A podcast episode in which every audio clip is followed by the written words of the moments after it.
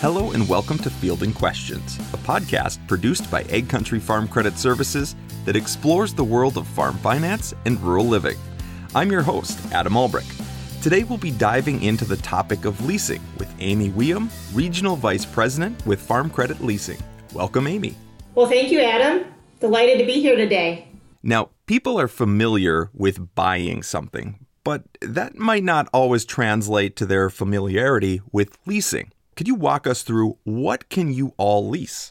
Sure, happy to do so, Adam.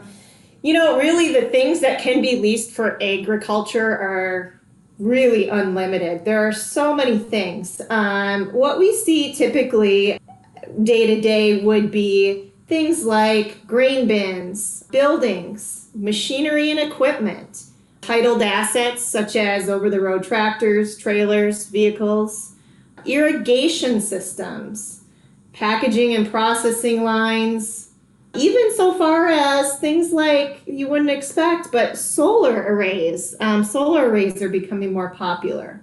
We can lease controlled atmosphere storage, milk and food processing facilities, even things like greenhouses and fruit bins and wine barrels. So Farm Credit Leasing works coast to coast, and we see quite a range of types of assets. As long as it can be used for agriculture, typically we can lease it. Well, that's a pretty substantial list of, of what can be leased, but is there anything out there that cannot be leased? That's a very good question. Um, typically, I would say yeah, if it floats or flies or breathes, those are the things that we can't lease. So can't lease livestock.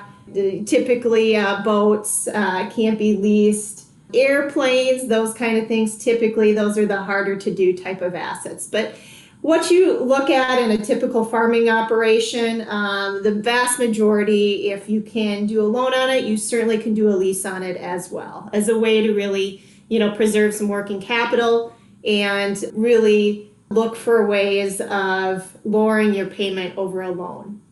Now, let's talk a little bit about those terms in regards to a lease. Uh, are, are they more flexible than a traditional loan? Yes, Adam, definitely. Uh, a lease is going to give you a lot of flexibility. And if you think about it in terms of comparing a lease to a, a loan, a, a lease isn't necessarily designed to compete against the loan. Um, it's really designed to complement the loan.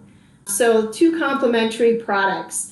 In terms of structuring, a lease is going to give you a lot more flexibility. Typically, a lease has one hundred percent financing, which means no large down payment, uh, unlike a loan. Typically, it's just the first uh, upfront payment due at the start of the lease, so less money out of pocket. Additionally, we have the ability with a lease to match up your payments to cash flow, and that's something that producers really like to take advantage of and really sway them towards the lease to be able to have that flexibility. We also have flexible terms, uh, lengths, and residuals, um, which would be the purchase option at the end of the lease. It, and it's I would look at it almost in terms of like a balloon at the end of a loan. There's a residual purchase option typically at the end of the lease. What that does is that allows for the payments stream to be lower with an amount outstanding at the end to purchase the asset and the lease. So again, a lot of flexibility in terms of structuring, in terms of when payments come due, um, in terms of length of term. We can even go up to ten to twelve years in some cases uh, with our lease terms. So then there are definitely some farm families out there that are considering adding some equipment or adding a building, but one of the parties is looking to retire. How does that transition work from one generation to the next if a lease is present? Great question, Adam. One of the key benefits of leasing is estate planning and generational transfer of assets. So there's many different types of leases, but from a tax standpoint, the two key areas are a true lease, uh, where a customer would deduct their lease payment as an operating expense, or a conditional sale lease, where the customer takes depreciation just like a loan. Now, the first one with a true lease, the leasing company is the legal owner of the asset and the tax owner of the asset throughout the portion of the lease. So if we have a farming operation where um, they're getting to the point where they want to start planning to transition an asset from one generation to the next, leasing is a great fit for that. Um, and the true lease structure in particular is a great fit for that, because by writing a true lease, let's say on, for instance, um, a two million dollar freestall barn, at the beginning of the lease, the older generation that's looking to retire can originate the lease, make the payments throughout the course of the lease. Now, it stays out of the estate of the customer, of the older generation, throughout the course of the lease because it's being leased by the leasing company. When you get to the end of the lease, after all payments are made, let's say there's a fifteen percent purchase option at the end. Now, the next generation can simply purchase the freestall barn for the fifteen percent purchase option. And then the leasing company directly transfers ownership from the leasing company to the next generation, keeping it completely out of the, the estate at all times of the older generation. So that's a great uh, benefit for estate planning that can only be provided by a lease.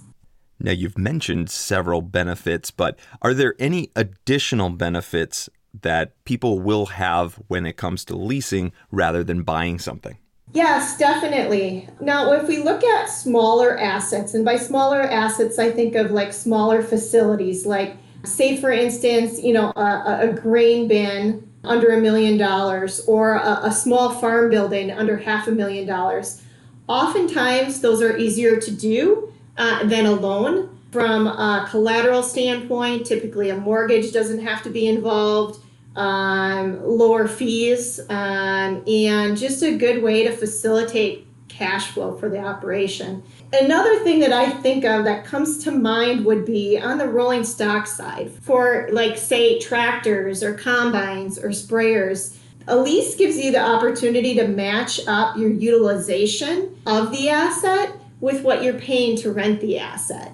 And so it also allows you to frequently replace the asset and maintain a consistent replacement cycle. So let's say you have a tractor that you intend to put, say, six hundred hours a year on, uh, and your replacement cycle typically is every three years. With the lease, that allows you to just pay for that portion uh, that you're really using. So it matches up your costs um, per hour with the lease payment. And so that's definitely something that producers look at um, rather than paying cash for the full value of the tractor. They're just paying for the usage of the asset with the lease. It definitely keeps more cash in their pockets and frees up their operating lines for other, other uses as well. So what would you say is the most common questions that you get about leasing? You know, I would say there's there's a lot of misperceptions about leasing. Um, a lot of times it goes back to someone who may have leased, let's say, um, a vehicle in the past. And at the end of the lease, there's been several charges, excess mileage charges, um, excess wear and tear, things like that, unexpected expenses at the end.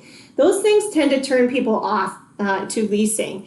But when you look at agricultural leasing and um, working with Farm Credit Leasing and AgCountry in general, we can tailor the leases so that there are no additional fees in terms of usage. So different structures to be able to accomplish that. We also are much more upfront at the origination stage to make sure that the customer understands fully what they're getting into. So a lot of the questions are just understanding from the beginning to the end, how does it work and what happens when we get to the end of the lease? And do I have the option to just hand over the keys to my tractor and walk away from it? Or do I have the option to renew the lease if I want to keep utilizing the tractor for a few more years?